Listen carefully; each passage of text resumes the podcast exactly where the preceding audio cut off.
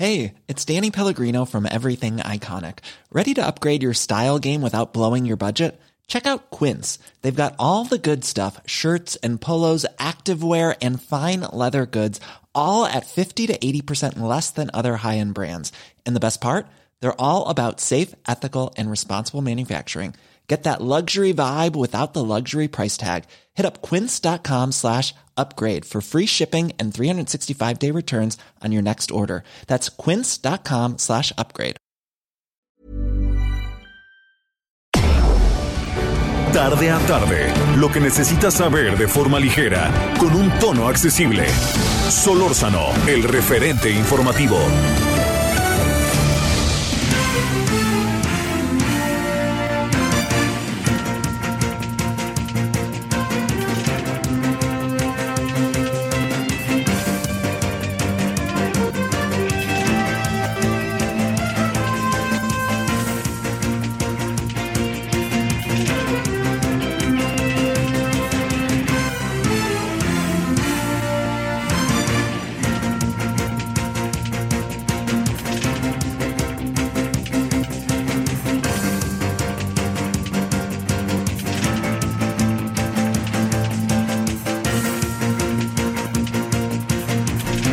Buenas tardes, ahora las 16 horas con ahora un minuto en la hora del centro. ¿Cómo, ¿Cómo va su día? Calor, calor, así calorcito, ¿eh? Aquí en la Ciudad de México, propia de la época, estamos en mayo, no lo olvidemos. Eh, anda lloviendo, pero todavía yo creo que, no, digamos, no es esta sistematicidad de las lluvias. Están por venir, ¿eh? Este, es decir, en cuanto sabemos que desde la mañana puede llover, aunque luego vuelva a salir el sol, en fin, todo eso. Pero por lo pronto yo le agradezco profundamente que nos acompañe, en verdad deseando que haya tenido usted un buen día hasta ahora. Hay muchas cosas por hacer todavía y ojalá esté con nosotros y ojalá pues con mucho gusto siga haciendo toda su chamba propia de este día miércoles. Es mitad de semana, 26 de mayo del 2021. Deseando que, insisto, que tenga buen día. Gracias en nombre de todas, todos los que hacen posible la emisión. Su servidor Javier Solórzano le saluda. Bueno, mire, este, hoy eh, ha, ha, habido pues, diario, ¿no? Usted y yo lo sabemos, pasan muchas cosas. Pero hoy me ha llamado la atención lo que viene a ratificar eh, algo que eh, habíamos ya tenido hace algunas semanas Fíjese, hace algunas semanas, entre, ¿qué será? Como una semana y media, quizá dos, en donde en esta, eh, estábamos en, en eh, invitamos a todos los representantes, a los representantes que, pudieron, ¿no? También de partidos políticos ante el INE para, eh, para hablar de, del INE y para hablar de lo que hacen ellos, ¿no? Entonces, uno de los invitados fue el de Morena eh, un hombre avesado, un hombre de ideas, la verdad. Entonces, eso no quiere decir que uno las comparta, ¿verdad? Eh, Sergio Gutiérrez. Eh, hablamos con él y hoy es entrevistado de manera muy detallada por el periódico La Razón. La entrevista incluso viene en la primera plana. Y lo que dice Sergio es que han cambiado muchas cosas desde que Morena llegó al poder y que los riesgos, dice, son mínimos, escuche usted bien, riesgos mínimos si gobierno asume control de las elecciones. Fíjese lo que dijo, va otra vez, se lo digo, riesgos mínimos si el gobierno asume el control de las elecciones. ¿Recuerda usted todo lo que la izquierda, la derecha, quien quiera, dijo respecto a que el gobierno tuviera el control de las elecciones? Yo voy a plantear algo con profundísimo respeto, ¿eh? No, no, no crea que lo digo así como contra el gobierno, ¿no? Pero yo más bien lo digo con un pensamiento global, genérico. ¿Qué nos dice que los que hoy gobiernan no van a acabar siendo como los de antes? ¿No basta con su palabra? Me pregunto, porque hay muchas cosas que están en terreno de duda, ¿eh? de lo que han dicho que son diferentes. Pero déjeme plantearle el por qué se lo digo. Se lo digo por una razón muy concreta y específica porque este, eh, muchos de los que hoy están en el gobierno, muchos, algunos tengo el gusto de conocerlo, este, simple y sencillamente llegaron a la conclusión de que las elecciones en manos del gobierno era un error, así, un error. Un error, no, no, error y horror. Fraudes, una, dos, este robo de urnas, tres corrupción, dinero, todo eso, todo, así le digo, todo el titipuchal de cosas que nosotros sabemos que han pasado en nuestras elecciones y que queríamos que el gobierno no se encargara de ellos. Bueno, esto que lo que esto que queríamos era algo muy sencillo, que ellos no se encargaran para que quien se encargara fuera la ciudadanía. El sistema que se diseñó para que la ciudadanía se encargara es que los hubiera un conjunto de consejeros, un presidente, es del primer asunto que vamos a hablar, y dentro de ellos estuvieran los representantes de los partidos políticos. Los representantes, los representantes de los partidos políticos, ¿por qué? Pues por la sencilla razón de que nuestra democracia se construye a través del sistema de partidos. Entonces, los representantes de los partidos que se presumen nos representan a nosotros eran el otro componente. ¿Cómo se elige a los consejeros y las consejeras? Se elige a través de consensos y del poder legislativo y de la propuesta que hace el ejecutivo. Si el legislativo dice no, hasta que salgan, ¿no? Bueno, todo esto se lo planteo por, por razones que tienen que ver con que quieren, quieren hacer casi que una dependencia de gobierno el, el INE. O sea, venimos huyendo de eso. A ver, por favor, tengamos memoria.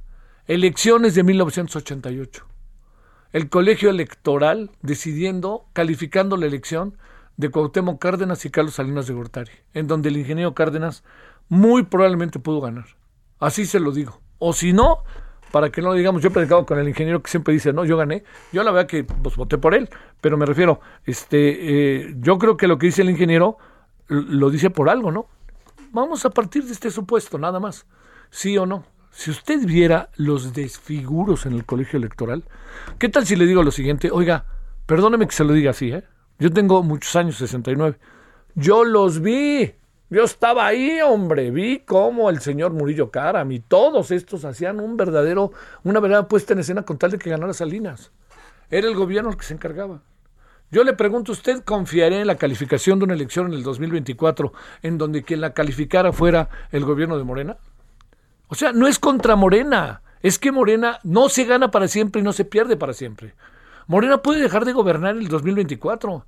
Y vaya usted a saber qué pasa con Morena, porque el presidente ya dos o tres veces les dijo, este, si se siguen peleando ahí se ven. Oiga, y están peleados adentro. No se puede pasar por alto. ¿Usted cree que todos en Morena aceptaron la candidatura de Evelyn? ¿O usted cree que todos estaban a favor del señor, este, del señor que apoya al presidente, ¿no? De Félix Salgado Macedonio. Muchos otros, ¿eh? Diputados, senadores. ¿Cuántos diputados quisieron reelegirse y les dijeron, y diputadas Nanay, Manitotuno? ¿Cuántos quisieron ser candidatos a gobernador, candidatos a presidentes municipales? Dijeron que no. Así es la lucha partidaria, pero el problema está en que Morena está caminando a ser un partido, es un movimiento. Entonces, pues bueno, tiene todas las filias, fobias, problemas, no problemas que, que los partidos tienen, y más con un partido que ha crecido de manera, des, bueno, verdaderamente desorbitada. O sea, ¿qué tal si nos ponemos a echar atrás en el tiempo? Hace seis años fue fundado Morena. Bueno, póngale si quiere siete. Espérenme, el partido ha crecido de una manera impresionante. Entonces, todo lo que pasa allá adentro, que son remanentes del PRI, algunos del PAN, ya ven, por ahí algunos también, remanentes del PRD, y también, ojo, remanentes de la izquierda de toda la vida. Ahí hay del Partido Comunista que han evolucionado y que encuentran hoy hay una opción. López Obrador hizo el himno del PRI, hombre. No lo digo peyorativamente, lo digo para que entendamos el proceso de evolución de las personas. Entonces, queremos que ellos se encarguen. Yo le pregunto, ¿quiere usted que Morena se encargue de las elecciones en el año 2024 o no? ¿Quiere que sea una dependencia más de gobierno o no? Pues entonces ah, habrá que ver qué decimos, porque los focos son rojos. Y lo que dice hoy el señor Sergio Rodríguez, representante del INE, de Morena ante el INE, ya está mandando una señal. Y es la misma señal que manda el presidente sistemáticamente atacando al INE. Oiga, ¿el INE es perfectible? No es perfectible, es mega perfectible. Hay que hacer muchas cosas con el INE, claro que sí, hombre. Pero cuidado, ¿eh? Lo barato sale caro. Y si echan la maquinaria, y al echar la maquinaria resulta que se apoderan del INE, le diría, ¿eh? Chico problemota que se nos viene, porque echamos el tiempo atrás, nos echamos auténticamente para atrás en el tiempo con todo lo que significa. Y además, de nuevo entramos en un terreno en donde desde el gobierno se dice sí o no. ¿Se puede decir desde el gobierno sí o no? Me pregunto. O sea, no dudo de la legitimidad de este gobierno, insisto. Yo voté por este gobierno, hombre, por Dios. Oye, no me arrepiento, por más que de repente mis amigos me, me dicen, ¿cómo es que no te arrepientes? Yo tengo mis razones que aquí he expresado y muchas razones en verdad por la cual uno no, no me arrepiento del voto. Este, yo nomás le planteo, a ver, echémonos para atrás. ¿Quería usted a Anaya o quería usted a Mir? Pensemos eso. ¿Qué es lo que tenemos que hacer? Pues a quien hoy gobierna hay que enderezarle la, la, la, la, la, página, hay que decirle, a ver, usted quiere hacer todo eso, sí, pero nosotros también queremos hacer otra cosa, no queremos que nos anden enfrentando. Pero lo que me queda clarísimo es que el INE debe de ser autónomo. No, si el INE no es autónomo, yo le diría que el, no es solamente echarse atrás en el tiempo, el conflicto que vamos a tener interno va a ser, no crea que grande, sino mayúsculo, mayúsculo, mayúsculo mayúsculo más mayúscula que la de su teclado en la computadora. Con eso le digo todo. Bueno, ahí le pongo ese asunto en la mesa porque está todo lo que da, por la entrevista de La Razón el día de hoy, por lo que nos dijo. En, no, yo me acuerdo que se lo dije al día siguiente de la entrevista con Sergio Rodríguez. Aquí le dije, oiga, le preguntamos directamente al señor Sergio Rodríguez, señor Sergio Rodríguez, Morena, usted, tú, apoyas, confías, crees que el árbitro es el bueno para las elecciones, que el INE es un buen árbitro para lo que viene, confían en el INE en las elecciones del 6 de junio, y ¿sabe qué dijo? No. Bueno, pues vaya diseñando usted el resto. Entonces, si no confían, pues al final todos van a ir en contra del INE. Ante cualquier eventualidad, ¿sabe qué? No solamente si, si pierden, vamos a suponer que ganan, pero ¿qué tal si dicen, es que en San Luis Potosí, es que en Pachuca, es que donde quiera? En Cabo San Lucas, en Todos Santos, que tanto me gusta allá, en Baja California Sur, es que en Cozumel, la isla preciosa, ahí se metieron, todo, todo puede acabar siendo así y eso no, no nos lleva muy lejos, ¿eh? No nos lleva muy lejos, más bien nos lleva a terrenos profundísimamente delicados, riesgosos y, ojo, de secuelas y consecuencias. Bueno, oiga, agradeciéndole profundamente que nos acompañe, deseando que haya pasado usted, le insisto, hasta ahora un buen día de día miércoles. Y también, ah, le quería decir, está jugándose la final de la, de la Copa de, de Europa, que está buenísima. Están jugando el Manchester United en contra, fíjese lo que es. Manchester tiene hoy por hoy lo, lo mejor del fútbol, ¿eh? El United en la final de Copa y el City en la final de Campeones de Liga. Bueno. Está jugando el Manchester United contra el Villarreal. No se me enojen, yo le voy al Villarreal. Y van 1-1 este, el Villarreal y el, y el, Manchester United. El, ese es partido a morir, es un solo partido. 90 minutos, ya están en tiempos extras, van 1-1. Y si le interesa a usted saber que le diga yo quién gana, ya le diré quién gana. Este, ¿Qué otra cosa hay por ahí? Ya está el béisbol de la Liga Mexicana echadito a andar. Ayer tuvo su primer salvamento el señor Osuna. Gracias, señor. Ya sabe que somos diablos a morir. Y también otra cosa que hubo, que los Lakers, que habían perdido el primero, están de vuelta. ¿eh? Los Lakers está cañón que los vayan a echar tan fácilmente. ¿eh? Porque no, no solamente porque fueron campeones, sino porque resulta que en la temporada final de la temporada, ¡pum! se juntaron como habrían de juntarse y lograron salir de las lesiones. Hablo de básquetbol. Y este, bueno, ya sigo llorando la derrota de las Chivas el día lunes, pero va segundo partido y espero que nos vaya bien. Bueno, gracias que nos acompaña, 16 con 13 en la hora del centro y vamos a hablar con Arturo Sánchez, ni más ni menos, él fue consejero del INE, vamos a hablar del INE. Solórzano, el referente informativo.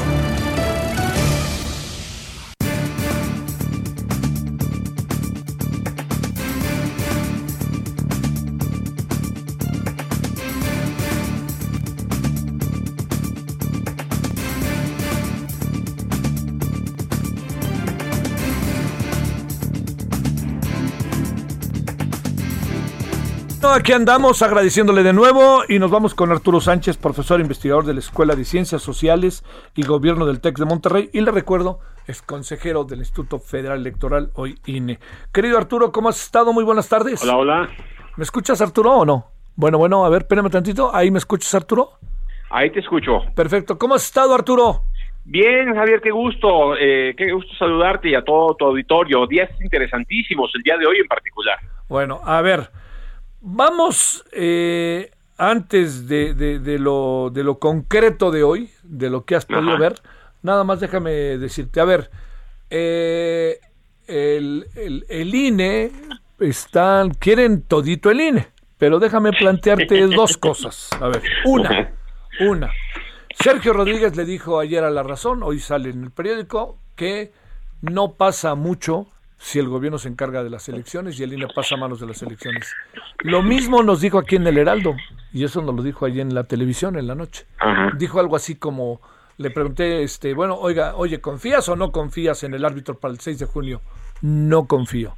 Si a esto sumamos lo que dice el presidente, es cosa de que pasen las elecciones para el voy derecho y no me quito. Hablemos primero de eso del significado que puede tener eventualmente que sea una dependencia de gobierno dependiente de la Secretaría de Gobernación, como era antes el Colegio Electoral, o si quieres de la Secretaría de Desarrollo, de Economía, o si quieres de la Secretaría de Agricultura, ya para el caso lo mismo, ¿no? viva, viva este, la ironía en este sentido. Así es.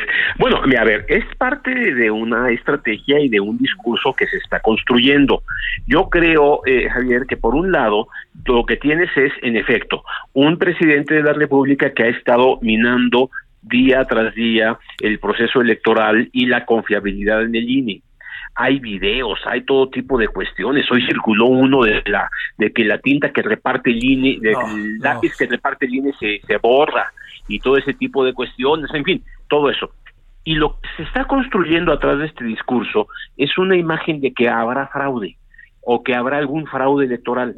Y entonces están justificando la necesidad de una reforma electoral que en su momento eh, eh, transforme completamente al INE y como dijo el presidente y repite Sergio Gutiérrez Luna, representante de Morena ante el INE, eh, esto implica devolverle ciertas funciones a la Secretaría de Gobernación, me imagino que es el padrón, que es un tema que ya se debatió el año pasado, en febrero, marzo del año pasado ya estuvo, ya lo pusieron sobre la mesa, que el gobierno quería tener el padrón electoral y que, por ejemplo, la organización de las elecciones retornara a ámbitos gubernamentales. Eso es lo que, lo que, lo que están construyendo. El presidente inicia el discurso, los diputados anuncian y los senadores anuncian una reforma electoral, incluso eh, antes de que termine esta legislatura, y Sergio Gutiérrez Luna, representante de eh, Morena en el, eh, Consejo General del INE, pues lo reitera en entrevista que te da a ti, que le da a, este, a la razón y a otros esquemas. La pregunta es, ¿por qué ¿Por qué quieren cambiar el INE? O sea, ¿cuál es, cuál es el sentido de cambiar el INE? Las preferencias este, dicen que el INE tiene mucho mayor este, prestigio que el presidente de la República, que genera confianza. Ellos son, ellos son los que, los que están generando el discurso del fraude y, en consecuencia, bueno, ¿cuál es, cuál es la razón? No, no se entiende cuál es la razón. Y si es cuestión de pesos, porque es lo que dijo Sergio este, Gutiérrez Luna en la entrevista a La Razón, necesitamos ahorrar más. ¿sí? Es no entender, es ciertamente no entender la trascendencia de lo que significa organizar un proceso electoral como este y como los que vienen, porque después de este viene la elección presidencial. Claro, claro. Oye, este, ves que, a ver, vamos a partir de cualquiera de los escenarios, eh, pero partamos, partamos de uno lo más mesurado posible. El resultado de la elección del 6 de junio no es como el del 2018, pero no obsta esto para que de manera clara Morena se lleve el proceso en Congreso y quizás sean menos gubernaturas, pero gana una mayoría de gubernaturas. Esto le da un peso y una fuerza para que en el Congreso de este mismo año, cuando inicie el periodo ordinario de sesiones de la nueva legislatura, vayan con todo sobre el INE. ¿Ahí qué presumes que puede pasar, Arturo? Bueno, y eh, yo creo que habría un rompimiento político muy grande. Mira, la premisa siempre ha sido, desde 1977, cuando fue la primera reforma electoral, que las reformas electorales se hacían por consenso de todos los partidos políticos.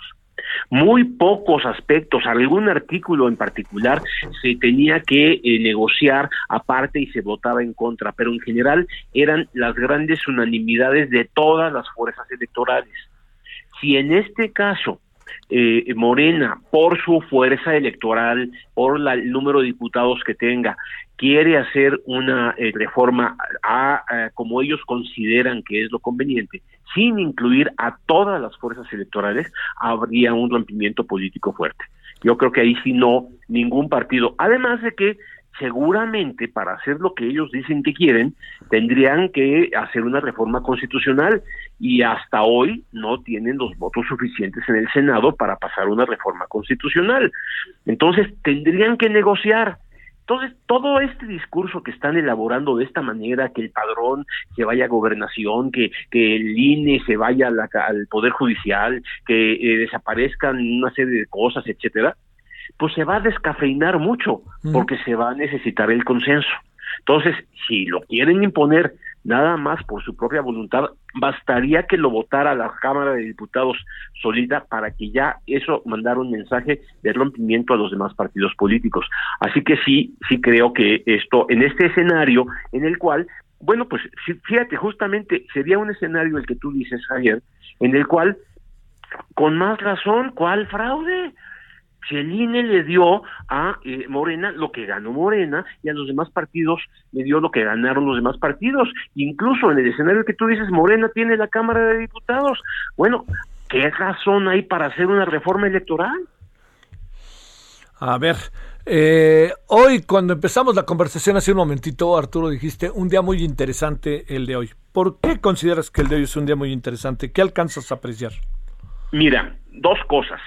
En primer lugar, el Tribunal Electoral del Poder Judicial de la Federación declaró que el evento que hizo el presidente de la República para conmemorar los 100 días de este año, sí, sí fue violatorio del artículo 134 constitucional, hizo propaganda personalizada y está fuera de la ley y además violó el artículo 41 de la Constitución. Y fue una resolución del tribunal por unanimidad. Y le devuelve el caso a la sala especializada para que determine qué medidas tomar y emitir las sanciones o las medidas de apremio correspondientes. Bueno, pues esto es hacer valer la ley. Eso es, me parece que es muy importante. Ahorita mismo, el otro punto que yo te quería mencionar, el, ahorita mismo la sala, en la sala del Consejo General eh, de, del INE está debatiéndose una serie de puntos y ahorita hay otro tema que es eh, impresionante y que tú ya has eh, narrado. ¿Cuántos? Van 35 candidatos asesinados, inclusive eh, este el que ocurrió lamentablemente con la la candidata de Movimiento Ciudadana eh, el, día de ayer. En Moroleón. En Moroleón, sí. Y hay un discurso de todos los partidos políticos llamando a, bueno, pues que las autoridades hagan su trabajo, la seguridad está fuera del lugar y Morena sale a exculpar al presidente de la República porque resulta que no es el único responsable, porque él no lo puede todo, porque quién sabe qué. En lugar de realmente asumir una actitud de todos democráticos para, pues sí, reconocer que hay un problema y hay que enfrentarlo. Fíjate que en esta elección, en esta elección es la primera vez que no veo una relación muy clara entre el INE y la Secretaría de Gobernación y los aparatos de seguridad para coordinar todos los aspectos necesarios que se requieren eh, y que cada elección lo hacíamos. Yo estaba ahí cuando necesitábamos ese apoyo de gobernación para tener claridad de que las cosas funcionaran. Hoy no parece fluir esa relación y están matando candidatos todos los días. Bueno, pues resulta que es importante que el Consejo General de se esté pronunciando, salvo Morena, por hacer un llamado al Estado mexicano para tratar de resolver este asunto. Entonces tenemos al tribunal que le dice al presidente de la República violaste la ley, al Consejo General del INE que le dice al Estado mexicano, hoy esto de la violencia ya eh, párale, ¿no? Y tenemos que el debate que tiene Morena es cómo desaparecer al INE. Pues, este, me parece que es este como que fuera de toda lógica y del debate político este que se requiere a estas alturas cuando estamos a 11 días o 10 días de la jornada electoral. Oye, Antonio Medina, tuitero, dice, eh, fraudes y robo de urnas sigue habiendo con todo y el INE.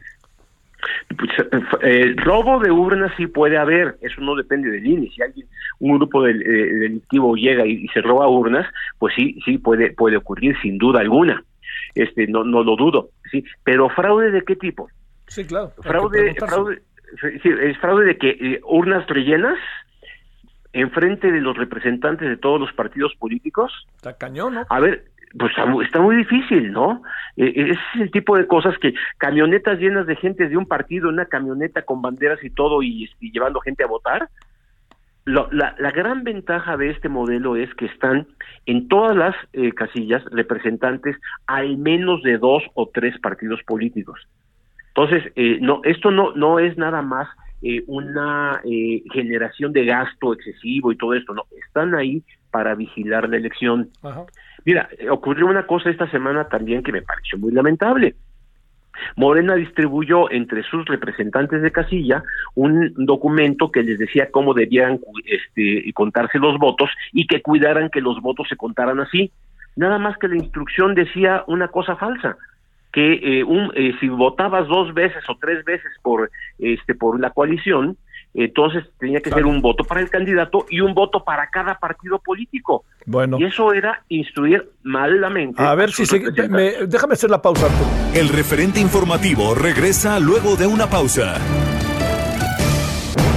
Estamos de regreso con el referente informativo.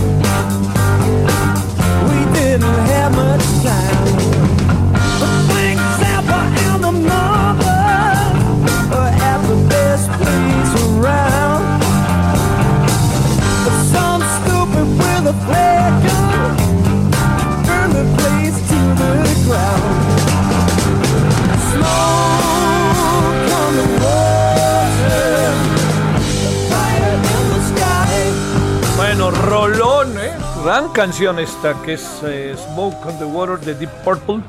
¿Por qué? Porque un día como hoy, un 26 de mayo del 73, echaron a andar esta canción que sí que trascendió, ¿eh? Este es de la de Deep Purple que verdaderamente eh, trascendió 1973.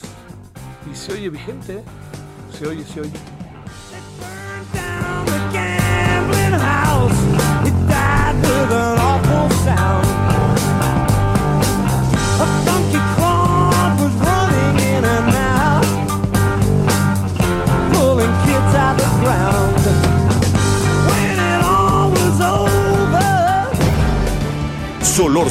El referente informativo. Vamos a cerrar la conversación con Arturo Sánchez, le recuerdo, profesor investigador de la Escuela de Ciencias Sociales y Gobierno del TEC de Monterrey y ex consejero electoral del IFE Oyine. Bueno, Arturo, yo sé que además ubicas muy bien esa canción, ¿verdad? No, hombre, me regresaste a mis años mozos con esa, este, con esa, con ese rock de entonces, caray. Aquí hay, hay, hay rumores de que hasta sacaste la guira, la, la lira, la lira, perdón. La lira, la lira, claro, desde luego. Pues aunque no me lo creas, aquí tengo dos este, liras enfrente de mí que en mis ratos de ocio puedo tocar un plato. Lo sé, lo sé, que por ahí, por ahí tienes un gratisísimo actividad paralela. Oye, a ver, este evento de 100 días del tercer año de propaganda de López Obrador fue propaganda personalizada, dice el Tribunal Electoral. otra más, ¿no? Pues sí. Mira, lo que ocurre es que, este, eh, a ver, cuando el presidente celebra sus 100 días, ya habían empezado campañas electorales. Y lo que dice la magistrada Otalora en el, el tribunal es que, a ver, los informes presidenciales están determinados en la ley y entonces ahí es en donde se tiene que rendir cuentas del gobierno. hacerlo en otro momento incurre en proceso electoral, incurre en propaganda personalizada de las obras presidenciales de su gobierno. Y si además lo hace ya iniciadas las campañas electorales, está interfiriendo directamente en la campaña. Entonces, esto, este razonamiento lleva al tribunal a, a determinar lo que había dicho la sala especializada de que no pasaba nada y que todo estaba bien, no es cierto. Hubo violaciones a las leyes y le pide a la sala especializada que defina, bueno, toma las medidas de apremio para que esto no vuelva a ocurrir. ¿Qué quiere decir eso? La sala especializada le va a tener que decir al presidente, señor presidente, no lo vuelva a hacer, está violando la ley, ya está clarísimo, lo dijo la sala superior y, ellos lo tendrán que reiterar. Pues yo creo que ese es el punto. A ver, además, yo vi el orden del día de la, de la sesión del tribunal el día de hoy y había otro caso, un caso similar, este que, justamente eh, iban a, a votar y de repente lo sacaron del orden del día. Era un caso que venía en, el, en la este en la eh, en la ponencia de la ponencia del, del, magistrado José Luis Vargas.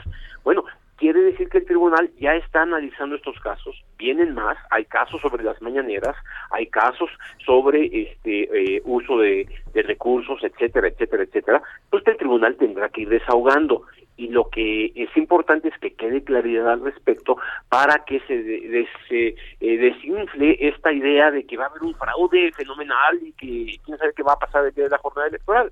Simple y sencillamente, pues va a haber una elección, yo creo que correctamente organizada por el Instituto Nacional Electoral. Bueno, oye, este, eh, pero ves, para cerrar, no, no, no como una fatalidad, sino como la situación en la que andamos, ves, eh, ves todo un terreno un terreno muy fértil, ¿no? Para, para que puedan irse en contra del INE y tratar de darle un giro o algo parecido sí, sí veo un terreno eh, propicio eh, para eso, lo han estado sembrando, lo han estado regando a lo largo de estos, eh, de estos meses. Y sí, en efecto, la noche de la jornada electoral los resultados preliminares no son los que se esperan, pues empezarán a, a, este, a actuar algunas de las amenazas que han estado anunciando.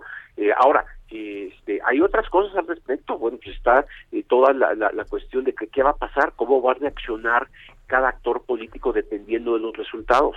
Este, quién va a salir a decir quién ganó, en qué hora, porque recordemos que después de los resultados eh, que no son el domingo en la noche, esos son preliminares y conteos rápidos, sino el miércoles en la noche, empiezan todos los las denuncias y los juicios ante el Tribunal Electoral y el Tribunal Electoral en algún momento tendrá que este, eh, determinar al respecto. Hasta entonces sabremos si hay realmente un problema que enoje demasiado a la gente o que la tenga tranquila o que ya sepamos bien un dato importante, cómo se va a integrar la nueva Cámara de Diputados. Bueno, pues este, como sea, si fuera semáforo de, de este del coronavirus, estamos en naranja pintando a rojo, ¿verdad?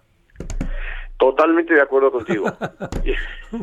bueno, te mando un saludo, Arturo, y muchas gracias. Igualmente, mi querido Javier, saludos a todo tu auditorio. Gracias de nuevo, Arturo Sánchez, ya le digo, ex consejero electoral del IFE, hoy INE que además fue un muy, muy, muy buen, este, una muy buena generación de consejeras, consejeros, lo que tuvo el instituto en aquellos años en que estuvieron, entre otros, Arturo Sánchez. Bueno, vámonos a las 16:37 en la hora del centro. Solórzano, el referente informativo.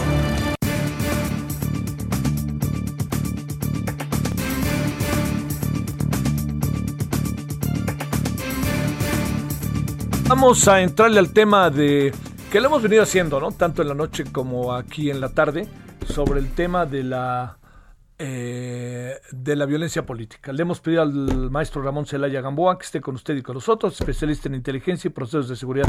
Maestro, te saludo con gusto. ¿Cómo has estado? Tardes. Gracias. Ahí me escuchas bien, ¿verdad, este Ramón? Sí, escucho bien. Perfecto, gracias. A ver, eh, me, me, me llaman la atención todo, pero a ver, déjame poner en perspectiva. Uno, matan a la candidata de Movimiento Ciudadano en Moroleón, Guanajuato. Y también a la candidata de Va por México la secuestran en pleno acto, se la llevan y todo indica que le dijeron, mira, no te queremos matar, la verdad, pues casi que gracias, y este, entonces, pero ya salte de la campaña. Hablo de dos casos y si quieres agregamos a Adrián Murrieta, tú dime qué, ¿no? Y el ataque hoy a uno de los candidatos a Acapulco, pero sé que estás al tanto. Pongo esto en perspectiva para el público que nos hace el favor de escucharnos. ¿Qué anda pasando? ¿Qué se tiene que hacer? ¿O esto es un asunto que cada vez que hay elecciones hay que asumir que así va a ser? No, definitivamente no, Javier. Estamos en una grave crisis de seguridad político-electoral. Faltan 12 días para las elecciones y el gobierno federal parece que ya claudicó ante el crimen organizado.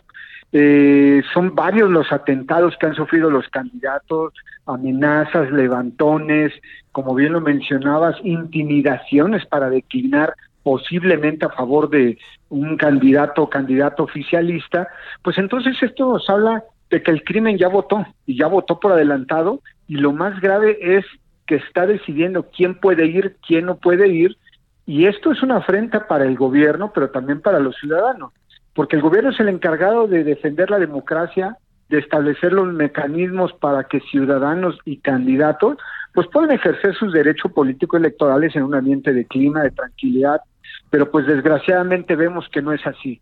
Esta estrategia de federal de protección de candidatos es un total fracaso. Vemos que lo único que sirvió es para sacar o llevar un registro, son unos simples amanuenses, donde hacen un conteo de los de las de los atentados que ha habido, pero pues eso no soluciona el problema. O pensar que somos más los buenos en este país tampoco soluciona el problema.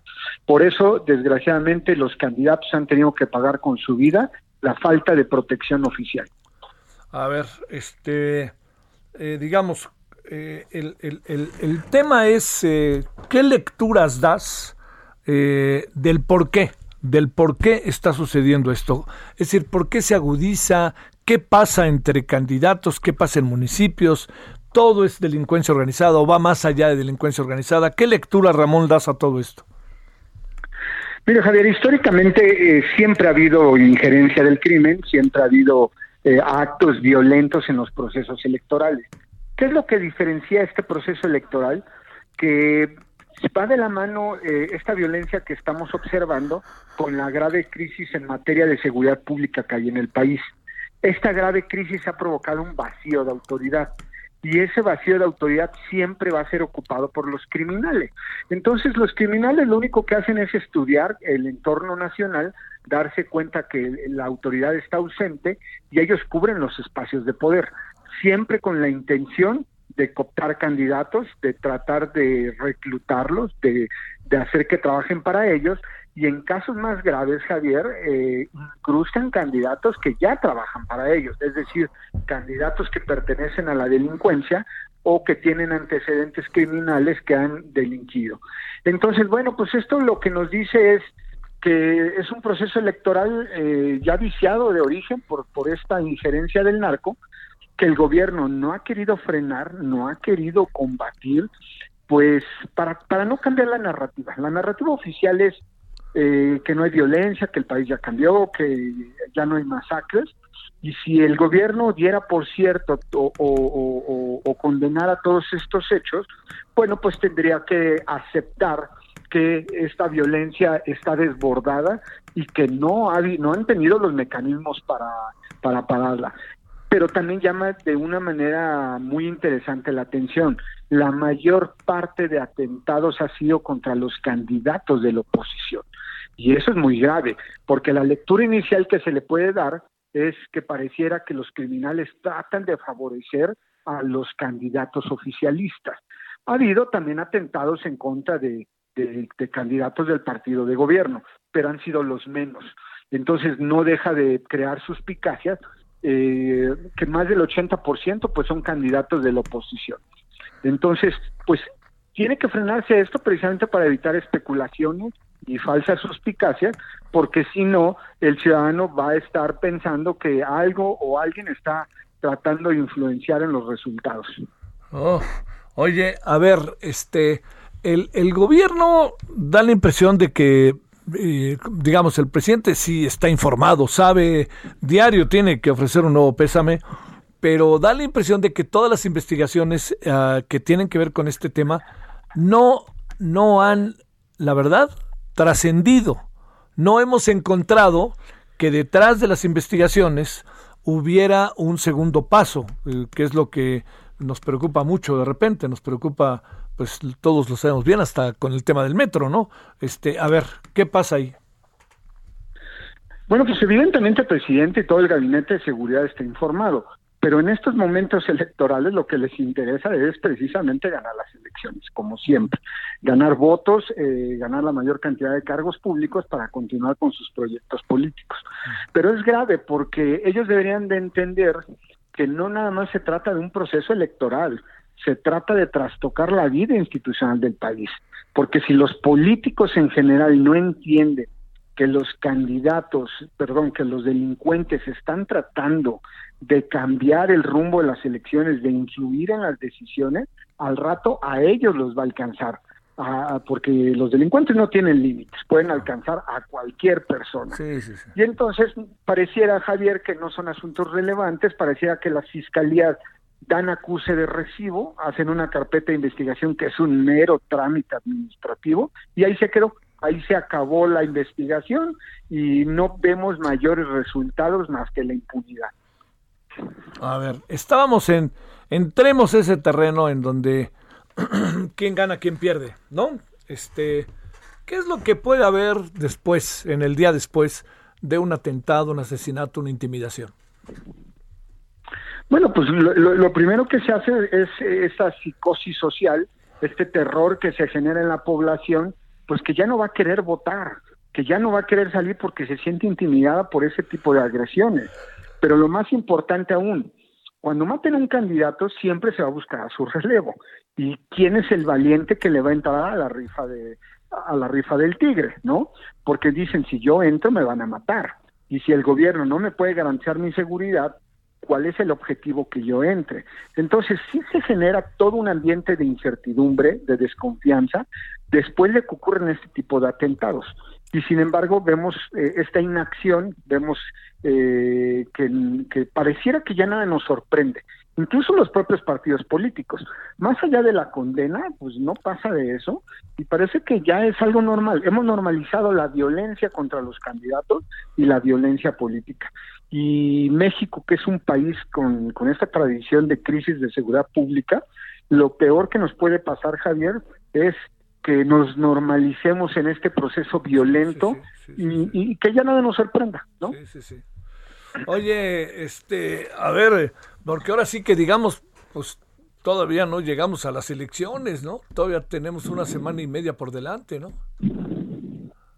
12 días, Javier, 12 días que son muy largos, que pueden pasar muchas cosas, que puede seguir habiendo más atentados, más amenazas y, que pues lo único que afecta es este, este, este proceso electoral a la democracia, eh, de por sí frágil que se ha golpeteado tanto últimamente, que se ha cuestionado al árbitro electoral, a los propios partidos, que ojo Javier, ya se anuncia una guerra jurídica en tribunales porque se dice que va a ser uno de los procesos más impugnados en la historia de México, que ya se están previendo fraudes electorales.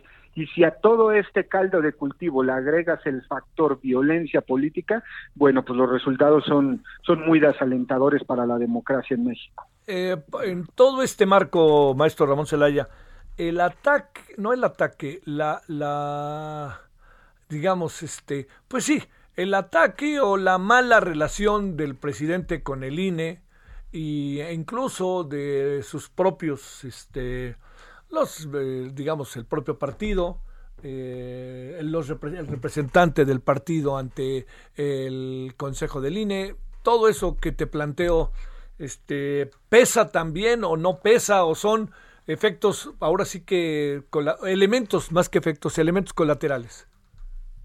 No, yo creo que sí tiene un peso muy significativo porque el INE, pues al final del día es la autoridad eh, máxima en el proceso electoral.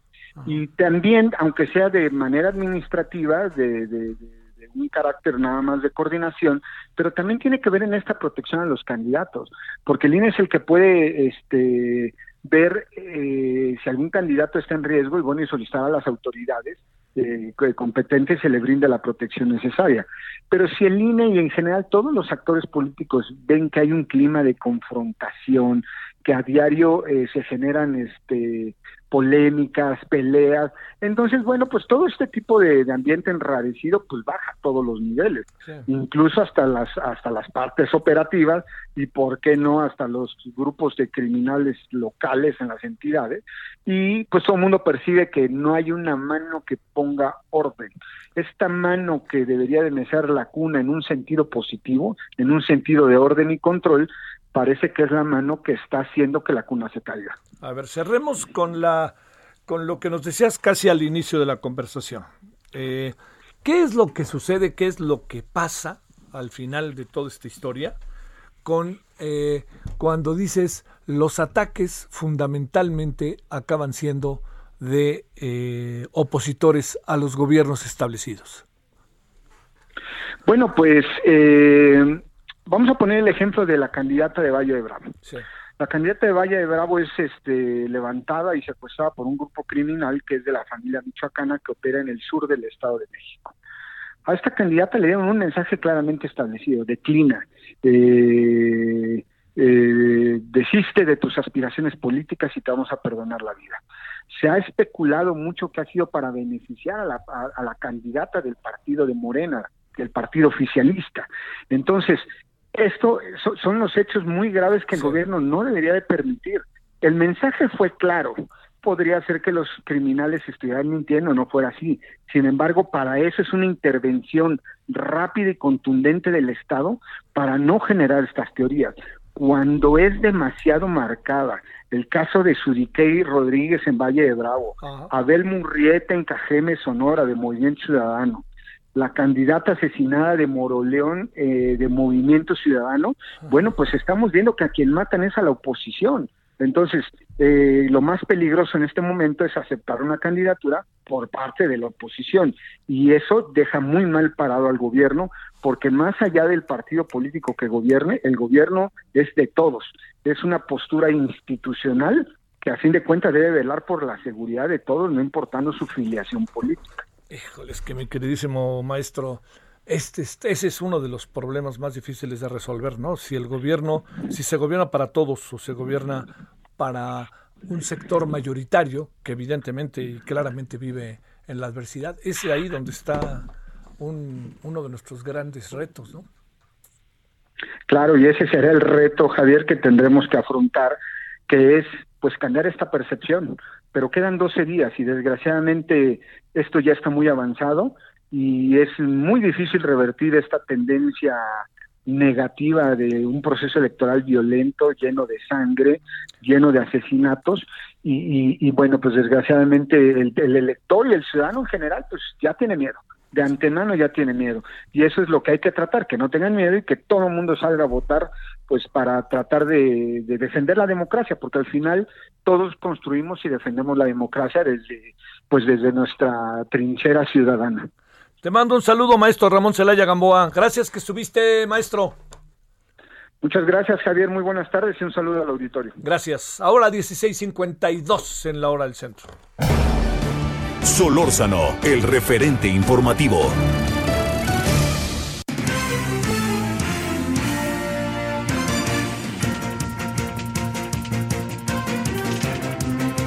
Las dos me parece de...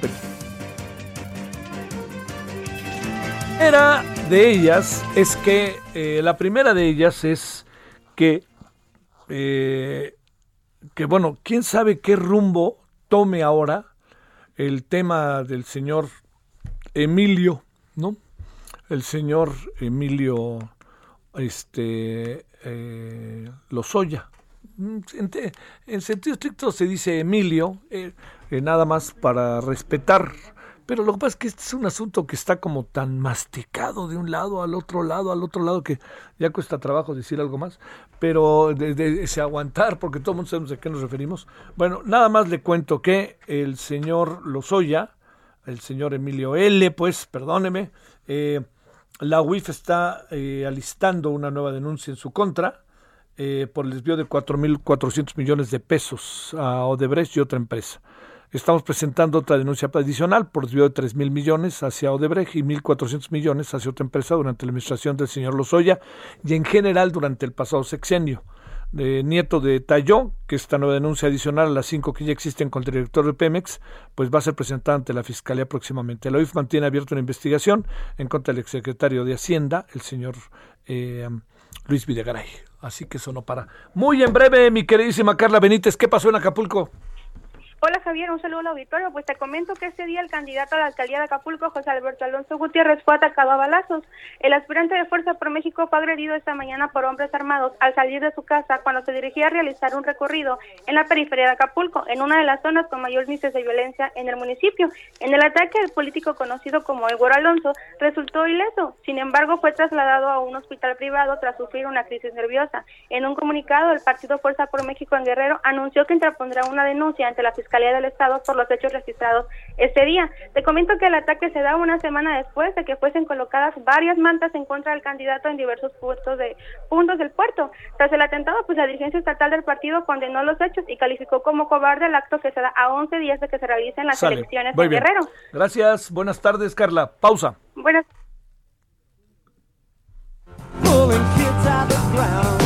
El referente informativo regresa luego de una pausa.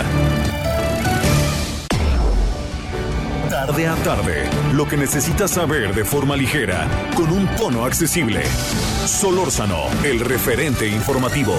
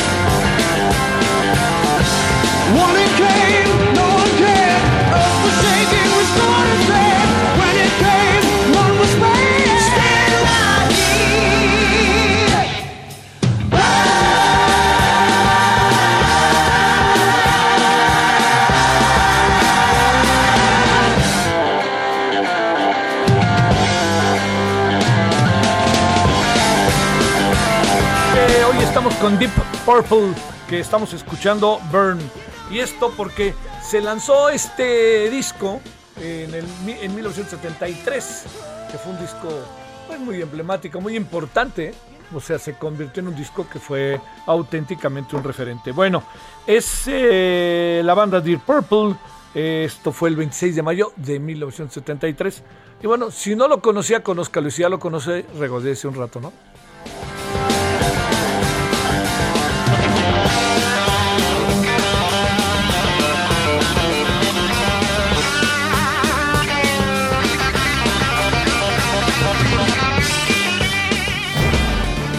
Solórzano, el referente informativo.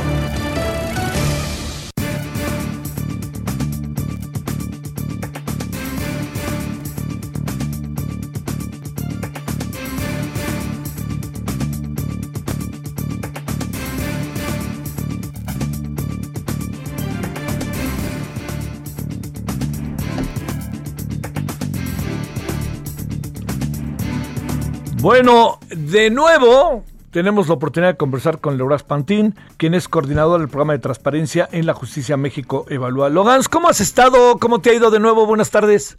Buenas tardes, Javier. Muy bien y un gusto estar contigo esta tarde. Bueno, otra vez ahí vamos contigo. Muchas gracias. ¿Cómo te este? Déjame plantearte. Eh, cuando se habla de todo el proceso de una carrera judicial, de un trabajo judicial en los estados, parece que las cosas no no está tan fácil hacer algo, ¿no? Porque todo acaba teniendo una buena cantidad de insuficiencia según sé el estudio que han hecho, ¿no, Logans? Pues eh, justamente eh, eso es lo interesante del, del, estudio que presentamos esta mañana, que se llama 20 recomendaciones para consolidar la carrera judicial. Y lo que encontramos es que precisamente eh, la carrera judicial ha tenido un impacto muy positivo en la profesionalización de los funcionarios judiciales, pero todavía hay grados muy distintos según los estados e incluso a nivel federal. Entonces, efectivamente, hay cosas positivas y cosas que mejorar. Y de eso va el documento. Pero quizás sea importante empezar por explicar un poco más o mejor lo que es la carrera judicial, porque no todos sabemos de qué se trata, ¿no? Este, la carrera judicial es el nombre, digamos, que se le puso a un sistema que se creó para organizar el ingreso, la promoción, la capacitación, evaluación y permanencia de los funcionarios judiciales. Y el objetivo con el cual se creó esta carrera es para asegurar que eh, pues precisamente las tareas eh, judiciales se desarrollen de manera independiente y eficiente.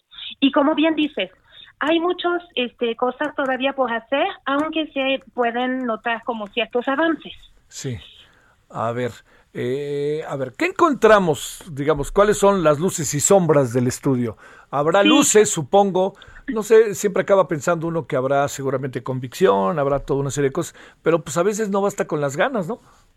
No, por supuesto, por supuesto, como dices, pero sí es interesante ver que cuando un presidente de un poder judicial o un consejo de la judicatura toma este asunto entre sus manos, la verdad sí puede hacer cosas para mejorar las para mejorar justamente la situación. Eso es lo interesante, que no es una fatalidad como lo de, lo, lo, lo podíamos pensar. Claro, claro. Entonces, por ejemplo, en cuanto a la selección y promoción, encontramos que eh, cada poder judicial define de manera distinta, por ejemplo, los puestos que pertenecen a esta carrera judicial y en, y en consecuencia los procesos de selección para acceder a ello. Eh, estos pueden ir desde concursos de oposición, que nosotros consideramos que son pues los mejores, eh, las mejores mecanismos para acceder a los puestos, hasta la acreditación de un curso o incluso designaciones directas. Esto implica que, que, algunos procesos de selección no siempre aseguran que los cargos que los cargos sean ocupados por personas con el perfil idóneo.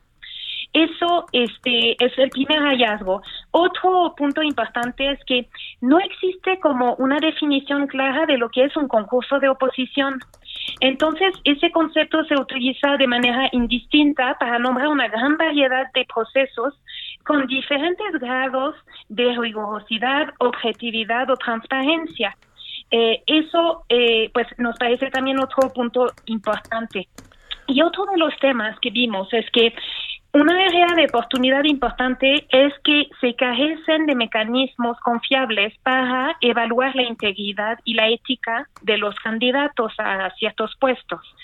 Y como pues la labor judicial es muy proclive, digamos, a que haya intentos de corrupción, nos parece que es un punto muy importante que se debe de mejorar. De hecho, de allí derivan algunas de nuestras recomendaciones en la materia. Primero, nosotros consideramos que la carrera judicial debe de abarcar todos los puestos jurisdiccionales, desde los más abajo hasta el puesto de magistrado, porque déjame decirte algo, en México, este, a nivel nacional, solo 10 de, de los 32 estados piden alguna evaluación meritocrática para nombrar a los eh, magistrados. En los demás casos, la designación se realiza eh, directamente por el Poder Ejecutivo o el legislativo. Y esto implica que puede haber intentos o riesgos de captura política de esos puestos tan importantes. Entonces, por eso nosotros pensamos que todos los puestos de la carrera judicial deberían de obtenerse mediante concursos de oposición y estos deberían ser abiertos y públicos. Ese es el gran asunto. A ver, ¿qué pasa con las universidades, Logans? ¿Qué pasa con... Hablo de las universidades y la verdad no lo digo peyorativamente, pero no de los institutos patrulla o de estos institutos emergentes o estos institutos este patito, como se dice. ¿Qué pasa con las universidades? ¿Qué pasa con las propias instituciones? ¿Qué tanto la institución se preocupa por formar a ellas y a ellos?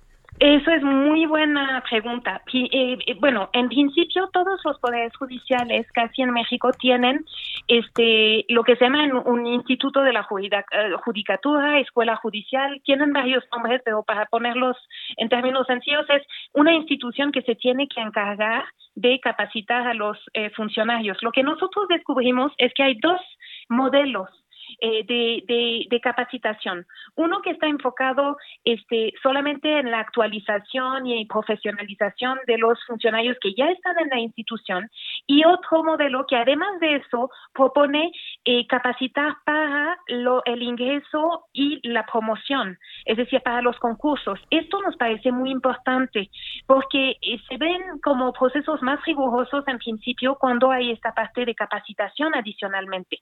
Lo que también vimos es que, según los mismos comentarios de los funcionarios, es que las capacitaciones no siempre, eh, digamos, permiten a los funcionarios eh, adquirir herramientas para mejorar el desempeño, el desempeño de su labor, sino que son más bien capacitaciones demasiado teóricas eh, y eh, los mm, concursos que van con esto están muy enfocados a la memorización en lugar de eh, evaluar justamente el desempeño de, en la labor que tienen que realizar los funcionarios. Entonces, en este sentido, pensamos que la, la capacitación debe de contribuir a generar mejores perfiles y que debe de enfocarse mucho en el tema de eh, competencias, desarrolla competencias y no solamente conocimientos teóricos. Y también uno de los temas que nosotros eh, eh, vislumbramos es que no hay suficiente vínculo entre la evaluación y la capacitación. ¿En qué sentido? Que em, deberían eh, los eh, programas de capacitación estar construidos con base, entre otras cosas, en los resultados de las evaluaciones de desempeño que se hagan a los eh, funcionarios para que puedan este, identificar las necesidades que tienen. Este, pues si uno no sabe redactar, pues darle ayuda en la redacción, ¿no? Que si uno necesita reforzar este, su conocimiento en una materia, pues que, que pueda recibir este, esta capacitación en particular. Y por otra parte, otra de las cosas que vimos es que no se evalúa el resultado o el impacto de la capacitación. Y eso es bien importante porque, como sabemos, lo que no se evalúa no se puede mejorar. Entonces nos parece que es bien importante eh, eh, este este punto que mencionas de la capacitación es central en justamente la profesionalización. Hay otro tema, si me permites, que nos parece súper importante ¿Qué es la perspectiva de género? Lo que nosotros encontramos eh, en los poderes judiciales que estudiamos, porque se me olvidó decirte, pero hicimos un estudio de caso en cuatro poderes judiciales en particular, que son Estado de México, Guanajuato, Querétaro y Yucatán. Y allí lo que encontramos es que más de la mitad del personal son mujeres. Sin embargo, sigue habiendo más hombres en los cargos de más jerarquía. Entonces, eh, en particular en los cargos de magistrados. Entonces, lo que vemos es que todavía hay un, este famoso techo de cristal que impide que las mujeres eh, accedan a los puestos de más de mayor eh, categoría, de mayor rango, este y esto se debe, según nosotras, entre otras cosas, a, la, a las pocas medidas afirmativas para remediar este problema, pero también hay una especie de eh, discurso que dice, no, pues los concursos están abiertos igualmente, de igual manera a los hombres y las mujeres, entonces todos tienen la misma oportunidad de concursar y de ganarse el puesto. Sí, pero las mujeres sabemos que tienen muchas tareas adicionales, aparte de las profesionales que son de cuidado de la familia, muchas veces. Esto en muchas ocasiones les impide tener acceso a la capacitación que necesitan precisamente para concursar. O hay otro tema, en los poderes judiciales donde hay una carga de trabajo muy importante, como por ejemplo en el Estado de México, el problema que, que tienen las mujeres es que dicen, ellas mismas dicen, yo no voy a concursar para un puesto de mayor eh, responsabilidad porque esto implicaría que ya no mm, tendría que hacer muchas horas extras y nunca podría ver a mi familia. Entonces, esos son el tipo de cosas que pensamos que es muy importante que se tomen en cuenta para que en realidad se, se tome en cuenta la perspectiva de género eh, como un elemento transversal de la carrera judicial. Eso está. Oye, a ver, una, una más. Eh, digamos, aquí hay un, es un asunto integral.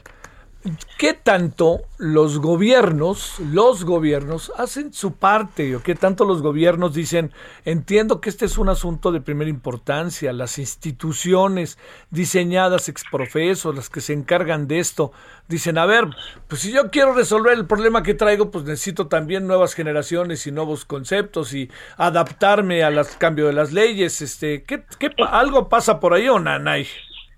Sí, no, justamente, pues en general, este, eh, cuando existe un consejo de la judicatura, que hablamos de esto hace un par de semanas, ¿te acuerdas? Cuando existe esta figura que es la que se encarga justamente de todos estos temas, este, ellos, este, justamente lo que han buscado es, eh, pues, mejorar esta carrera judicial, pero en distintas medidas. Y lo que nosotros hemos visto es que, por ejemplo, uno de los problemas que existe es que en ninguna de las 32 entidades entidades federativas existe una ley de carrera judicial. Es decir, todos los procesos que te acabo de describir de promoción, de este, ingreso, evaluación y, etcétera, están regulados, pero en, normatividad interna de esos eh, que, que, viene de esos consejos de la judicatura. El tema es que esto no da certidumbre jurídica. Y entonces nosotros lo que planteamos es que debería de haber leyes de carrera judicial, como tú bien sabes, a nivel federal se acaba de aprobar una que todavía no entra en vigor, de hecho, este, pero eh, lo que nosotros esperamos es que en los poderes judiciales estatales también este, se puedan generar leyes de carrera judicial para darles mayor certeza eh, em, y, y la, que haya mayor objetividad en todos estos procesos porque yo creo que justamente eso es un punto bien importante. Y el otro que va vinculado al que decías tiene que ver con el presupuesto, creo también. Es decir, si los poderes judiciales este, no tienen eh, mucho presupuesto, pues es muy difícil que inviertan en mayores capacitaciones y de hecho eso es uno de los asuntos que nos mencionaron muchos funcionarios, que el presupuesto limita eh, desafortunadamente las posibilidades de eh, capacitación, por ejemplo. Pero la buena noticia, y porque yo siempre intento ver el lado positivo de las cosas, es que en esta, en esta pandemia, todos, eh, pues toda la sociedad, pero los poderes judiciales también tuvieron que adaptarse y una de las cosas que hicieron es que las capacitaciones que antes se daban presencialmente se empezaron a dar de manera este pues eh, virtual. Y esto abrió este eh, la verdad este eh, posibilidades muy interesantes en algunos poderes judiciales por varias razones porque precisamente lo que permite es que algunos funcionarios que antes estaban en la periferia no en la capital este pues tenían que trasladarse hasta la capital para tomar una capacitación pues ahora lo pueden hacer desde sus casas o desde sus mismos trabajos y esto ha permitido en realidad ampliar muchísimo el acceso a esas capacitaciones. Entonces, yo creo que estos son algunas eh, que se tienen que este, explorar más adelante porque creo que esto puede permitir justamente mejorar este, y abaratar un poquito también el costo, por ejemplo, de esas capacitaciones. Bueno, oye, este, al final de cuentas, ahora sí que te dirían, ¿qué andamos? Está difícil el asunto porque es una carrera contra el tiempo en función de la innumerable cantidad, la gran cantidad de casos que tenemos cotidianamente enfrente, ¿no? Sin lugar, mira, lo cierto es que justamente, eh, pues las cosas no, no son fáciles, pero lo que vemos es que cuando hay voluntad política sí se puede mejorar. Eso es, vamos a tomar un caso, el caso de Querétaro, donde el, el actual, la actual administración eh, realmente está ha tomado como prioridad el tema de la carrera judicial y ha hecho muchas cosas para mejorar. El Estado de México es otro ejemplo donde realmente hay procesos muy rigurosos para acceder a los puestos. Eh, ellos lo han implementado desde hace más de 15 años y la verdad se nota mucho. Los funcionarios, cuando los les preguntas, ellos te dicen que tomaron tantos concursos. O sea, realmente el ascenso se debe a la meritocracia. Esto me parece que es buena noticia y es muy importante esto porque porque si no tenemos seguridad como ciudadanos de que nuestros jueces eh, o los funcionarios judiciales eh, son seleccionados con base en su mérito, en realidad este, pues, se abre la posibilidad de que la justicia no sea de calidad o de que haya desconfianza por parte de los ciudadanos, ¿verdad? Entonces, eh, y esto es muy importante en un momento como estamos, porque como te decía, la carrera judicial también tiene otro aspecto. Tiene que garantizar la independencia judicial es tan importante como, como lo sabes en este momento en que hay muchos ataques a la independencia, que tengamos jueces capaces de resistir a las presiones que, que, sienten. Y entonces yo creo que por eso este tema que estamos, este, pues, que, que estudiamos y que estamos presentando el día de hoy es de vital importancia. No debemos de pensar como lo, lo, lo pensabas quizá inicialmente de que hay una fatalidad y que todo va mal y siempre tiene que ser así. No, hay maneras de resolver las cosas y hacer las cosas mejor. Esa es la buena noticia. Bueno, bueno, bueno. Este, yo, yo, déjame plantearte, este, algo ahí que es eh, las presiones, como bien lo sabemos, eh, querida Logans, vienen de muchos lados, vienen de la delincuencia organizada, vienen de, de en fin, pero pues tú y yo sabemos que también vienen del propio poder político y del gobierno, ¿no? Del gobierno. Sí. sí, así es. De hecho, es algo que, que, platicábamos hace hace unas semanas tú y yo. Este, efectivamente, eh, hay hay muchas eh, presiones en este momento por parte de los poderes políticos. Por eso es tan importante eh, una cosa que te mencioné así de pasadita, pero quizás es importante eh, volver a mm, plantearlo. Como te decía, uno de los puestos, uno de los cargos que son muy importantes este, para los poderes judiciales es el cargo de magistrado, es el cargo de más alto nivel. Esos cargos este, deben de ser concursados, no deben de ser de nombramiento político, porque si no, allí se abre la puerta a que sea mucho más fácil presionar a esas personas una vez que están en el puesto, porque ellas deben su puesto precisamente a un acuerdo político. ¿Me explico? Entonces, por eso es muy importante que eh, eventualmente se logre, como es el caso, por ejemplo, te digo, en el Estado de México tienes un concurso de oposición y la persona que gana el concurso de oposición es la que es nombrada magistrada. Luego hay una ratificación por el legislativo, pero es una ratificación, o sea, es un trámite este, el, la persona que, que, llega al puesto de magistrado en el Estado de México hoy en día es una persona que, que, fue la que mejor calificada después de una serie de cinco este, etapas muy difíciles. Entonces, esto da mucha certeza y creo que eso es a lo que debemos de aspirar, a magistrados nombrados no por este eh, pues conexiones políticas o relaciones este digamos personales sino por su mérito bueno, mi querida Logans, este, sigamos, qué bueno que andan con estos estudios y yo te agradezco mucho que, que pues este podamos canalizarlos también en términos informativos para, para el público que nos hace el favor de escucharnos. Logans, muchas gracias. No, muchísimas gracias a ti, este, de verdad, Javier, por el espacio y buena tarde a tu auditorio y a ti. Gracias, querida Logans Pantin. Gracias. Paris Salazar, ¿dónde andas? Javier, amigas, amigos de Aldo, siguiendo las actividades de la Secretaria de Gobernación, Olga Sánchez Cordero, que esta mañana pidió dejar de lado los estereotipos y visibilizar el rol de las mujeres y su importancia en la construcción de la paz. Y es que durante su mensaje en la inauguración del Conservatorio Mujeres y Construcción de Paz, una perspectiva desde las comunidades religiosas, aseguró que se deben aprovechar los conocimientos de que las mujeres mexicanas han acumulado en el desempeño de este rol pacifista. Señaló que en ocasiones la participación de las mujeres no es valorada, lo que provoca que en algunas ocasiones ellas no tengan oportunidades de ocupar cargos de mayor liderazgo al interior de sus comunidades. Afirmó que para la construcción de la paz y de una sociedad pacifista, todas y todas desempeñan un rol indispensable, pero hay que reconocer que las mujeres son también constructoras de paz. Sánchez Cordero indicó que la participación de las mujeres incentiva el trabajo en equipo, siembra la idea de cooperación y construye comunidades más sólidas. También en este evento la secretaria Sánchez Cordero reconoció a los colectivos y organizaciones de mujeres que participan en la construcción de paz, como los colectivos de madres de personas desaparecidas, las defensoras de derechos humanos, las protectoras de recursos naturales y todas las que participan y conflictos y se organizan para exigir mejores condiciones de vida. Esto fue lo que se dio esta mañana en la Secretaría de Gobernación. Javier. Gracias, París, gracias. Buenas tardes. Atahualpa Garibay, ¿qué pasa en Baja California? Buenas tardes. Buenas tardes, Javier. Buenas tardes a todo el auditorio. El Tribunal de Justicia Electoral de Baja California acordó anoche retirar las candidaturas de eh, los aspirantes a diputados por el primer distrito electoral con sedes Mexicali, Rigoberto Campos González y Adrián Camargo Borbón. Ellos fueron postulados por el Partido Encuentro Solidario del PES. Ellos, eh, de acuerdo al órgano judicial, se ostentaron como representantes de la etnia Cucapá del sur de Mexicali. Sin embargo, se comprobó que no son indígenas.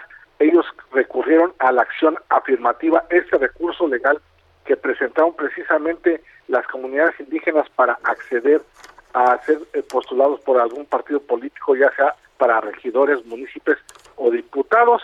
Rigoberto Campos Alcido es un activista de, del Valle de Mexicali que se opuso a la construcción de la empresa Constellation Brand y ahora se hizo pasar como indígena Cucapá. Él presentó un documento expedido por los indígenas Cucapá, pero del estado de Sonora. La comunidad indígena Cucapá de Mexicali lo desconoció junto con su suplente Adrián Camargo Borbón, así que el Tribunal de Justicia Electoral de Baja California acordó que se debe modificar el acuerdo general del Instituto Estatal Electoral Estatal que les dio dicha candidatura por el Distrito 1 con sede en Mexicali. De la misma forma se encuentra la actual diputada de Morena, Miriam Cano, quien busca la reelección por el Distrito de Ensenada. Ella se dijo indígena trique, representante de esta comunidad del sur de Ensenada, pero no tiene nada de indígena, así que es probable que también se le retire la candidatura a diputada por Morena, también otro candidato a regidor de la planilla del alcalde de Ensenada, Armando Ayala, que también busca la reelección, se registró precisamente como representante de una comunidad indígena, pero está en discusión este último punto, Javier. Atahualpa, gracias, buenas tardes. Buenas tardes. Pausa.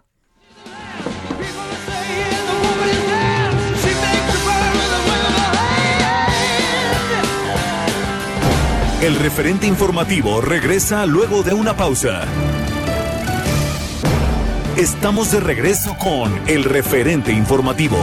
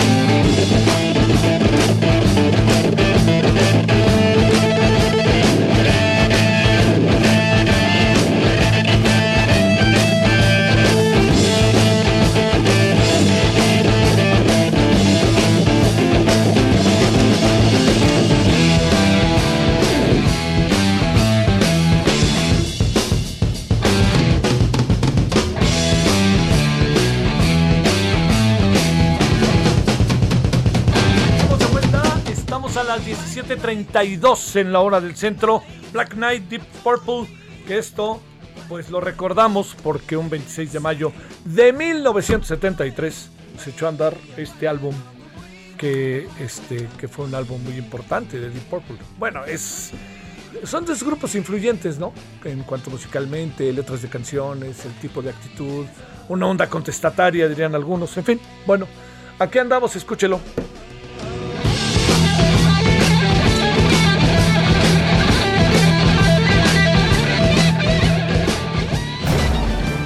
Solórzano, el referente informativo. ¿A qué tamaño nos conviene, no nos conviene esa compra fabulosa de la mitad de una refinería, que ya la mitad era nuestra? Pero sobre todo, ¿sabe que este, el, el tema también que tiene que ver con lo que dijo hoy el presidente? Que es el mejor negocio del mundo, el petróleo. Por ahí alguien me dijo, no es cierto, es el narcotráfico, ¿no? Pero digo, estamos hablando de negocios este, legales, pues, ¿no? No sé si así sea. Entonces le hemos pedido a Fluvio Ruiz que nos diga algo. Él es analista del sector petrolero. Querido Fluvio, te saludo con mucho gusto. ¿Cómo has estado? Muy bien, mi queridísimo Javier. Pues ya vacunado, ¿cómo ves? Oye, esa es una gran noticia. ¿Cuándo te vacunaron? Ayer, ayer. La verdad es que no me tocaba, me tocaba el viernes. Yo soy Ruiz, pero este, voy a salir de viaje ese día y, y fui a preguntar si me podía, dijeron, trae sus papeles y pues de una vez para que no se nos arrepienta. Oye, excelente, sí, excelente. Fíjate que, que a mí me pasó igual. Este, yo fui un martes y ese Solórzano, pues me tocaba un viernes. Y lo, fui un poco eh, pensando que si no se podían, no se puede ir ya, hombre, ¿no? No, no, no, pase el hombre, total. y me dieron un razonamiento muy bueno.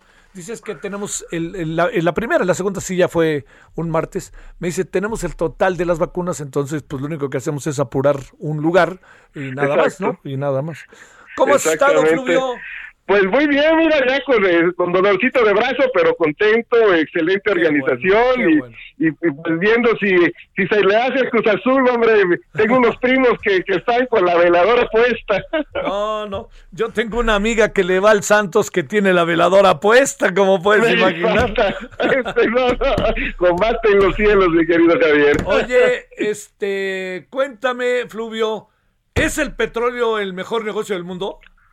Mira, sigue siendo, sobre todo si eres árabe, ¿no? Este, depende mucho de, sí, depende. Recordemos que es un sector de renta y, y, y, pues ya desde David Ricardo, ¿no? Se especificaba que hay diferentes tipos de rentas. Cuando tienes eh, costos de producción muy bajos, como en Arabia Saudita, pues sigue siendo el mejor petróleo del mundo. Digo yo, es una frase, la primera frase que me dijeron llegando al doctorado, a la maestría, ¿no? este, que el, el mejor negocio del mundo es una empresa petrolera bien administrada y el segundo mejor negocio del mundo es una petrolera mal administrada. No, es una, este, eh, sigue siendo, sin duda, ¿no? Porque el petróleo, cuando se habla en genérico, pues estamos hablando incluso de la petroquímica. Oye, este, lo que pasa es que, eh, digamos, eh, pues entiendo que sigue siendo el, el oro negro, ¿no? Pero, claro. pero este, tanto como para colocarlo así, como el mejor negocio del mundo todavía para pues como si vemos las, las, las, listas de las principales empresas del mundo Ajá. siguen estando dominadas por las petroleras no con la excepción ahí de las grandes de la tecnología de información y esta economía medio este capitalismo medio fantasioso Ajá. de las de las Amazon y, y, y, las Google y demás, ¿no? Que muchas veces acaban en burbujas, ¿no? Pero este siguen siendo, si tomas las 500 empresas más grandes del mundo, en las primeras 10 siguen estando las Exxon, la Shell, las BP, ¿no? Entonces sigue siendo importante y en el caso de Deer Park yo te diría que eh, era pues algo, se juntaron las como dicen, el, el, hambre con las ganas de comer, ¿no? Este, por otras razones, Shell está en, en, en un proceso en que yo espero que entre Pemex dentro de no de, de, de no mucho, ¿no? Espero que eh, ahí va el futurismo, que en el sexenio de Claudia Sheinbaum ya empecemos, ¿no? A este, a transitar a una eh, empresa más energética que petrolera. ¿no? Entonces, sí. Shell ya está en ese proceso, Shell siendo transnacional, anglo-holandesa, no tiene pues la responsabilidad que, eh, eh, aunque ya no sea legal, sigue siendo política de Pemex, pues de eh, coadyuvar al abasto interno de combustibles, ¿no? Petróleo no está claro que no hay necesidad, pero de, de, de combustibles. Para eso surgieron las petroleras públicas, ¿no? Para eso Ajá. creó Winston Churchill la Anglo-Persian Oil Company allá por la época de la Primera Guerra Mundial, ¿no? Para que eh, la Armada inglesa, de la cual era responsable en aquellos años, eh, de la Primera Guerra Mundial, pues tuviera garantizado el abasto en la transición de combustibles de carbón a hidrocarburos y este para eso se creó. Entonces, para eso se crean. Brasil puede decir que tiene garantizada su, eh, su, abasto interno de petróleo con la producción de Petrobras en Brasil y fuera de Brasil. ¿no? Entonces, eh, este, me, parece en ese sentido que se conjugan, ¿no? Eh, eh, y además es una operación conjunta que tiene 28 años, ¿no? Que a lo largo de estos 28 años, pues yo te diría, Pemex ha recibido algunos miles de millones de dólares de, de utilidades. Esta es una refinería que en general funciona muy bien. Tuvo dos años difíciles, 2019 porque estuvo parada varios meses por un mantenimiento mayor, es decir, ya está cuenta puesta a punto, y 2020, que pues, no hay refinería en el mundo que haya ganado, ¿no? 2020 fue eh, un desastre para la industria petrolera por las medidas de confinamiento que eh, desplomaron la, demanda, ¿no? Pero en general es, me, me, parece eh, una buena decisión, vamos a ver cómo se utiliza a lo largo del resto del sexenio este que es un instrumento eh, pues nuevo, ¿no? Para, para garantizar el abasto de combustibles. Oye, este, a ver, eh, se, ha hablado mucho de mira lo que cuesta una y mira lo que cuesta dos bocas. el tema, yo supongo que no es comparable, ¿no? No, no, es cuánto pierde tu coche cuando lo sacas de la agencia a las dos cuadras de que saliste, ¿no? este, no, eh, evidentemente en el caso de Dos Bocas, pues es una refinería que yo, se supone la, la producción, recordemos que las refinerías no producen exactamente lo mismo, ¿no? Que la, la proporción de sus productos finales es está en función pues del mercado al que tú le, apuestas, Entonces yo esperaría Dos Bocas esté más enfocada en un mercado de futuro, pensando en que, pues, para, empezar, ya ni siquiera Deer Park tampoco produce combustóleo, ¿no? Eso ya eh, eh, habría que irlo eh, abandonando, ¿no? Este, y tienes además una componente que a veces se subvalúa demasiado y que es, pues, las cuestiones geopolíticas, ¿no? evidentemente, pues mientras no tengamos ningún lío con Estados Unidos, pues ahí, ahí estará, yo supongo que nuestra refinería y entonces pues Pemex seguramente le entregará el crudo, eh, se procesará y, y, se, y, vendrá a abastecer el mercado nacional. Y aquí hay un punto interesante que, nos, que no he visto mencionado mucho en, la discusión de estos días y es que si bien éramos ya socios de Shell, la lógica por la que se construyó esta sociedad ya es muy distinta hoy eh, a, lo que fue en 1993. En 1993, recordemos, nuestra producción de crudo iba hacia arriba y sobre todo nuestra proporción de crudo pesado, porque Cantarell es un gran yacimiento, pero con crudo pesado. Entonces, necesitaba México encontrar un comprador seguro, ¿no? Para despreocuparse al menos eh, eh, y, y darle, por un lado le daba un destino ya seguro, cuando se hizo la sociedad con con Shell eh, el compromiso fue adquirir 170 mil barriles diarios de crudo maya y eh, por otro lado permitía que el precio del maya se maximizara, que se pagara el máximo posible en función de la calidad del crudo y eso servía de respaldo para el resto del maya que se vendía con otros clientes. Entonces yo espero que no se olvide este arbitraje porque podría haber la tentación de que para mostrar que fue un negocio rentable, depreciamos nuestra nuestro malla y pero eso le podría pegar al resto de la exportación de malla y en el conjunto terminaríamos perdiendo entonces yo espero yo supongo que eso lo tienen muy muy presente no porque este eso fue el origen no ahora la lógica es distinta. Ahora lo que necesitamos ya no es nuestra producción está estancada sino que así ha ido en declive y entonces pues lo que más es mucho más importante eh, garantizar pues este abasto de los combustibles en el mercado interno, ¿no? De, de, hecho fue la misma lógica en los 70 cuando se compró un porcentaje de las acciones de Petronor, ¿te acordás? Y que terminaron siendo eh, 5% las acciones de Repsol y que terminó en pleitos ahí. Pero, ¿no? Pero esa era la lógica. Entonces creo que eso también es importante a la hora de hacer los arbitrajes de, de, de este negocio. Y finalmente, cuando a finales del sexenio, esperamos estén eh, operando eficientemente las seis refinerías históricas, digamos, del Sistema Nacional de Refinación, esté en función dos bocas y se tenga eh, Deer Park, ya el conjunto de esas ocho refinerías producirán algo más que la demanda interna. Y entonces, eh, ¿Qué ocurre? Que eh, difícilmente, aunque yo espero también que como sociedad ya entremos al debate de cuál debe ser el precio de los combustibles, sobre todo la fiscalidad, ¿no? Yo, yo creo que no es buena idea seguir en esta lógica de precios bajos por razones ambientales, de transición energética, de eficiencia energética, en fin. Entonces espero que haya un debate sobre eso y, pero si se mantiene esta lógica, pues eh, DIRPAR jugaría en pequeño el papel que jugó Citgo para PDVSA, ¿no? Es decir, eh, eh, Venezuela, como sabemos, hay precios, yo digo, si ya, ¿verdad? ridículamente bajos de la gasolina, ahí literalmente queman su renta petrolera.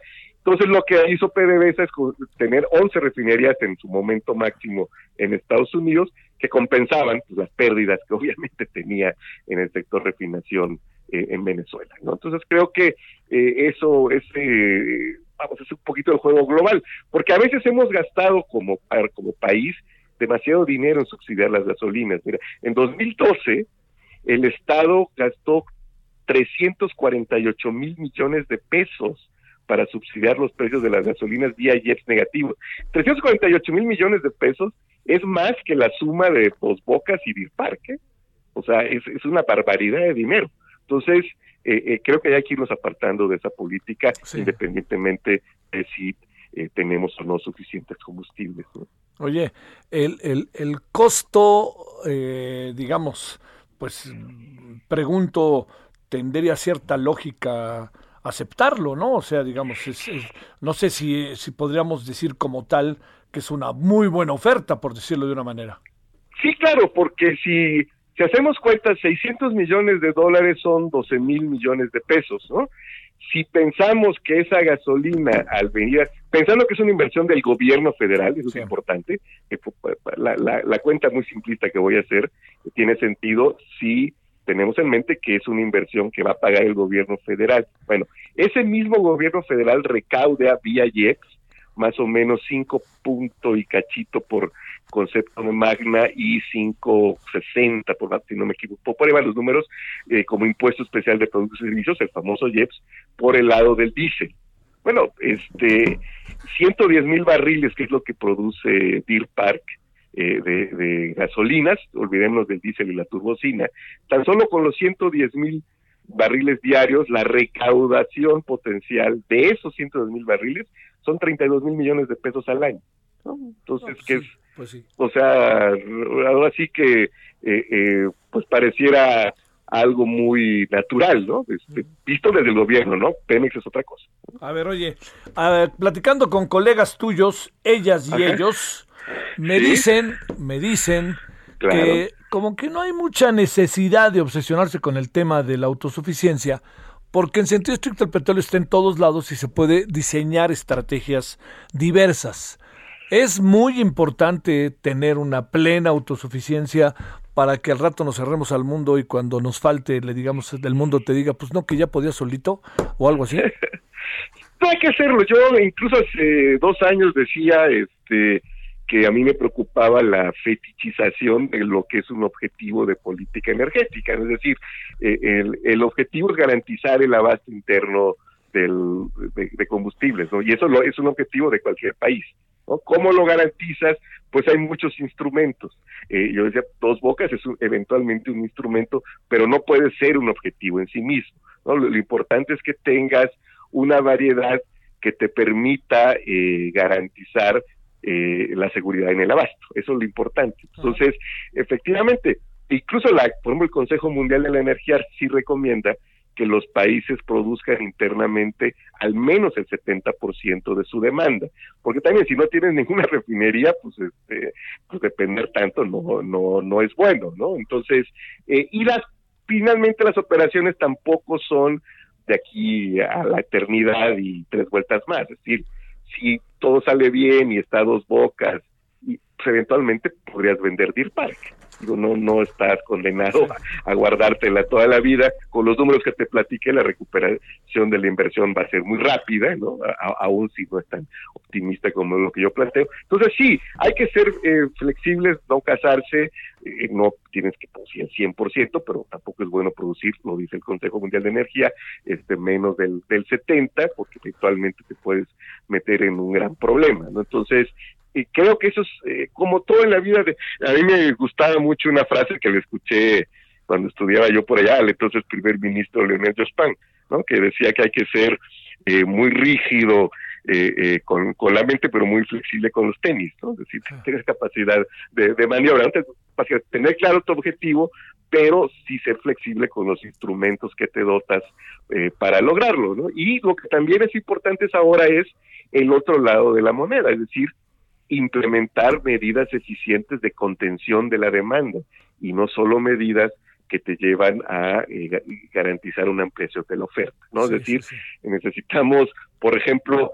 yo creo un gran esfuerzo, ya no solo de, ahora sí que de la chilanga bata, sino de todo el país para tener un metro eficiente, ¿no? Este, para que eso haga que se reduzca el consumo de combustibles para transporte individual, ¿no? Este, necesitamos tener normas muy pues muy severas en términos de eficiencia energética, este, no sé, de plano prohibir esas camionetonas que parecen este buquetanques, ¿no? Este, en fin, creo que se tienen ya que empezar a tomar medidas para eh, contener la demanda y, y, y, prepararlos también para la para la transición, ¿no? Todavía eh, hoy, hoy que platicamos, y que, estamos a un día del inicio de la final, ¿no? El primer partido, este, hoy hay en el mundo en proceso, según Hydrocarbon Processing, que esta revista, que es como el de Lancet en salud, ¿no? Este, en el sector de refinación, eh, proyectos de mantenimiento, rehabilitación, reconfiguración y ampliación por 10 millones de barriles de proceso diario de crudo.